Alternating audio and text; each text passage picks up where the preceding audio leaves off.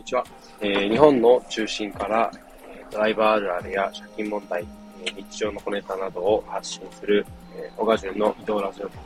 今日も始めていきたいと思います。えー、最近ですね、他の方のボイシーとか、えー、スタンド FM とか、えー、ツイッターとか、その辺でですね、6月に入って、もう今年ももうすぐ半分かってことでですね、どうでしょう、えー、2ヶ月ほど前ですね、に長女が誕生日を迎えまして、で、次女が2ヶ月後に、えー、3歳になります。いやそう思うとですね、えー、子供が生まれて、えー、6年で、次女生まれても3年経つのかと思ってですね、もう時間の流れの速さに戦慄しております。本当に20代半ば過ぎたあたりからですね、どんどんどんどん時間の流れが早く感じるようになって、30迎えてですね、えー、さらに早くなったように感じております。今日はですね、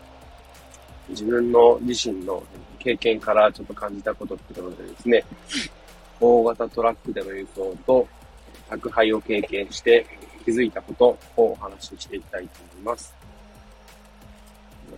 今、僕自身トラックに乗ってますけど、その前は宅配をしていまして、さらにそのもう一個前もですね、大型トラックで、長距離だったりとか、近場でセンター間の輸送とかですね、をやっていました。でですね、その二つに、えー、比べたときに、まずこう、共通してることですね。共通してることは一つ目、頭と体ともにめちゃくちゃ使うってことですね。とまあ、積み方とかも先日ちょっとお話ししましたけど、うまく積んでいかないと、まあ、綺麗に積んでいかないとか、荷物が乗らないってことにもなりますし、で、宅配ですね。僕、軽貨物ってことで軽バンで運んでたんですけれど、それも、こう、順番に回るルートを考えながら積んでいかないと、最初に一番目に行った荷物が、もう一番下の方に積んであって、もう上にめちゃめちゃ積まれてて、荷物が取り出せないなんてことにもなりますし、で、それも考えながら積んでると、今度逆に積み込みにめちゃくちゃ時間かかっちゃって、いつまで経っても出発できないっていう風になっちゃうしで、結構頭使ってました。で、まあ、休憩する時間帯とかもそうですし、で、混む時間帯とかもそうですし、それを考えながら、トラックも自分でこう走るペースなんかを考えたりしてます。でさらに、の軽貨物での宅配なんかでもですね、回るルートとかをいかに効率よく回るかとかを考えないとですね、1日に100件前後宅配に回るんで、うまくこう効率よく回らないと、回りきれなくなっちゃうんですね。えー、二つ目、えー、時間と常に戦ってます。えー、どういうことかというとですね、トラックの場合ですと、結構こう、まあ明確に決められているものがありまして、で、1日の運行が基本的には13時間、長くても15時間や16時間ぐらいまでっていう風になってるので、えー、運行を記録するデジタコっていうのがありまして、で、それでスイッチを入れてエンジンかけた時に、そこからスタートして何時間っていう風で、それをこう把握しないとですね、最悪、会社の方がこう法律上ちょっと引っかかってしまうとことで、結構今は厳しく取り締まられてることもあって、その辺も考えながら運行しないと、特に長距離走ってるドライバーとかですと、まあ、時間としてはまだまだ走れる時間帯なんだけど、朝のスタートが早かったせいで、もう今日これ以上走れないなんてことにもなっちゃったりするんですね。で、加えて、えー、通常430とかっていうふうにドライバーたちが言われてますけど、4時間に一度30分の休憩を設けないといけないんですね。これ意外と、こう、めんどくさいなって思うんですけど、例えば、時間到着時間が決められていて、でも出発、積み込みの時間が遅くなっちゃったりとかするとですね、結構これがギリギリなんです。で、仮に東京あたりから、まあ、愛知県あたりまで荷物運ぶってなると、まあ5時間、早くても5時間とか、5時間半とかかかっちゃうんですけど、そうなると、4時間に1回30分の休憩なので、絶対1回は休憩しなきゃいけなくなっちゃいます。そうするとですね、もうどこで止まろう、高速で走ってる時にどこで止まろうってことで、極力こ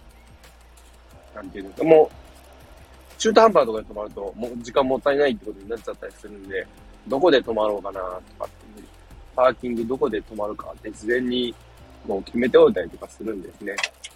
ただし、時間帯によっては、もう、パーキングがめちゃめちゃ混んでて、で、止めるスペースがなかったりとかして、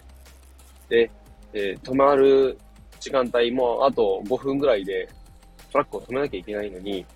えー、駐車スペースを探し回ってるせいで、その5分過ぎちゃって、で、もし、その、4時間連続で運転してて、休憩してないってなると、デジタコの方に記録が残っちゃって、で、点数出した時に限定されちゃうんですね。それもあるんで、それを見越した上で、どこで止まるかっていうのを考えたりとかして走ってます。で、逆に、宅配の場合とかですね、時間指定ありますよね。午前指定、12時、14時、14時から16時、16時から18時、で、18時から21時っていう風に分かれてますけど、もし、午前指定の荷物がめちゃくちゃ多かったとして、で、出発ももし遅れてしまうとなるとですね、もう午前中は午前指定の荷物をひたすら配るだけで終わってしまう風になります。でもし自分の担当するエリアで結構午前中に行かないと一日もう本当に夜9時前にならないと捕まらないお客さんがいたりとかするとですね、もうできることならやっぱりそういうお客さんは午前中のうちに回ってしまいたいんですよね。けど、午前指定守らなきゃいけないんで、もうそこが後回しになってしまって、なんとか頑張りながら間に、そういう午前中しかなかなか捕まらないお客さんを、こう、ルートの間間に入れていくんですけど、そうするとですね、もう12時直前、11時55分とか58分とかなった頃にはですね、あ、あと2件ある、あと3件あるっていうことでですね、本当にギリッギリでのお届けになってしまって、で、もしそれが時間過ぎてしまうんですね、端末の方に記録が残ったりします。で、もし超えてしまうとですね、センターの方から、えー、お叱りの電話がかかったりだとか、直前に、あと何件誰々さん残ってますけど、大丈夫ですかっていうふうに連絡が入るんですよね。結構これも精神的にこう削られる要因なんですけれど、え常にですね、宅配の人たちはそういう時間帯と戦ってやってます。逆に、まあ、違う点で言うとですね、積み下ろしの、まあ、方法方法というか、まあ、やり方がちょっと違うというですね。で、何が違うかかっていうとですと、えー、大型トラックとかだとですね、もう一度にたくさん詰めるんで、結構量を積みますよね。で、一度に、まあ、パレットとかだとね、フォークリフトとか使うんで、まあ、30分ぐらいあれば荷物詰めてしまうんですけれど、それが逆に全部こう、手積み手下ろしみたいな場合だとですね、ま1時間、2時間とかっては結構ザラでして、結構大変なんですよね。ただし、それを一度にやってしまうと、次、えー、下ろす場所まではずっと走り続けてるんで、もう一度にまとめて積んで、で、距離まとめて走って、で、またまとめてガバッと荷物を下ろすっていう感じになるんですけど、宅配の場合ですね、ちょこちょこ住宅街を回ったりするんで、常にこう、走って止まって、えー、インターホンをして届けて、で、また走って止まってっていう、ちょこちょこ止まったりとかして、ブーで、もう、要は、下ろすっていうのが、すごい、細かくあります。で、荷物自体もですね、なかなか軽自動車とかだと積めるように限りがあるんで、で、詰め、あの、周り、切れる分だけ先に積んでしまって、乗らない分は午後からまたセンターに戻って積み込んでっていうんで、何回かに分けて積み込むっていう風にもなります。で、二つ目がですね、走る距離ですね。まあ、長距離なんかだと特にそうですけれど、結構、まあ、距離走ります。1日に400キロとか500キロとかっていう場合もありますし、どれだけ少なくても200キロぐらいはトラックの場合走ることが多いですね。で、逆に、その、高いの場合とかですね、ほんと、積み込んでから近くの住宅街に走って、で、ひたすらスタップゴーで、ちょっと走って届けて、ちょっと走って届けての繰り返しなんで、ほんとチョコ乗りが多いって感じですね。で結構、似てる部分もあれば全く違う部分もあって、え、いろいろ大変な部分はそれぞれにあるんですけれど、えー、まあ、結構ですね、もう日本の、こう、社会を支えてるインフラといいますか、本当に重要な仕事だとは思ってます。ただどうしても、こう、先日お話した送料無料だとかっていうのもあって、どうしてもその、働いてる人の姿が見えにくいケースもありまして、で、なかなかこう知られてない部分も多いんじゃないかなっていうふうには思います。僕自身もいざこう物流の世界に飛び込んでみて気づいたことっていうのは結構多くて、で、今までこう知らなかったがゆえに、こう、軽視していた、軽く見ていた部分もあったなっていうふうに反省したことがいくつかあります。運転してる最中とかですね、よくバイパスとかでトラック走ってたりとかして、うわー、トラック邪魔だなーって思いながらトラックを避けて走ったりだとかですね。あとは宅配ですね。時間通りに来ないからどうだこうだっていうので、クレームと言いますか。まそういう人も多く見えると思います。僕自身、こう、クレーム入れたことっていうのはあんまないんですけれど、家族とかがですね、やっぱその、思うように届かなかったりだとか、荷物の状態が悪かったとかでクレームを得たこととかもありまして、で、やっぱそこを実際どんな風に仕事してるかっていうのを知ってみるとですね、とどうしようもない部分があったりだとか、やっその人々のために働いてくれてるっていう、そういう存在いるおかげで、今のこう、自分たちの生活が支えられているってことを知ってですね、あまりこう文句言い過ぎも良くないなっていうふうに思います。実際そういう物流がうまく機能していなかったりとかすると、まあ、コンビニやスーパーに荷物が届かない。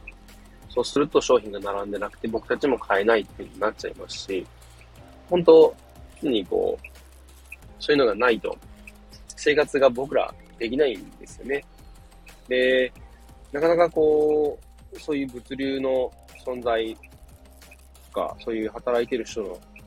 価値とかがですね、感じられないんですけど、逆にどういった時にそういうのを感じるかっていうとですね、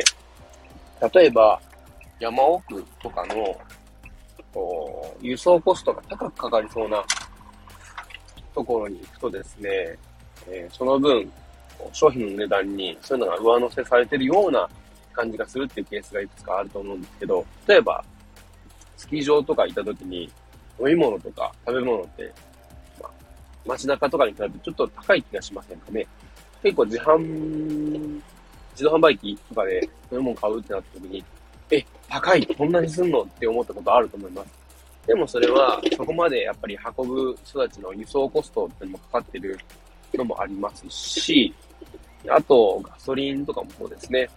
ガソリンスタンド行くと、結構山奥とか、そういう、なんか、僻地っていうんですか、やっぱ田舎の方とかに行けば行くほど、値段が高いように感じますね。やっぱそういうのがあると、あ、やっぱこういうとこ、輸送の値段がたくさんかかってんだなーっていう風で感じられるんですけど、なかなかこうそういうのがないと、存在に気づかないっていうのもありまして、で、やっぱりそういうのを知らないままでいるのはこう良くないかなっていうのは思うんですよね。社会に出て働いてみて、で、いろんなこと皆さん学んでいくと思うんですけれど、やっぱりやってみなきゃわかんないっていうことも多いし、で、そうすることでいろんなこう気づきを得て、で、人に優しくなれるってこともあると思うんで、で、こう少しでも多くの人がですね、物流に携わって働いている人たちが、日々こう、頑張って、えー、みんなの生活を支えているってことを少しでも知ってもらえたらなと思います。今日も最後まで聞いていただき、ありがとうございました。では、今日はこの辺で、皆さん今日もご安全に。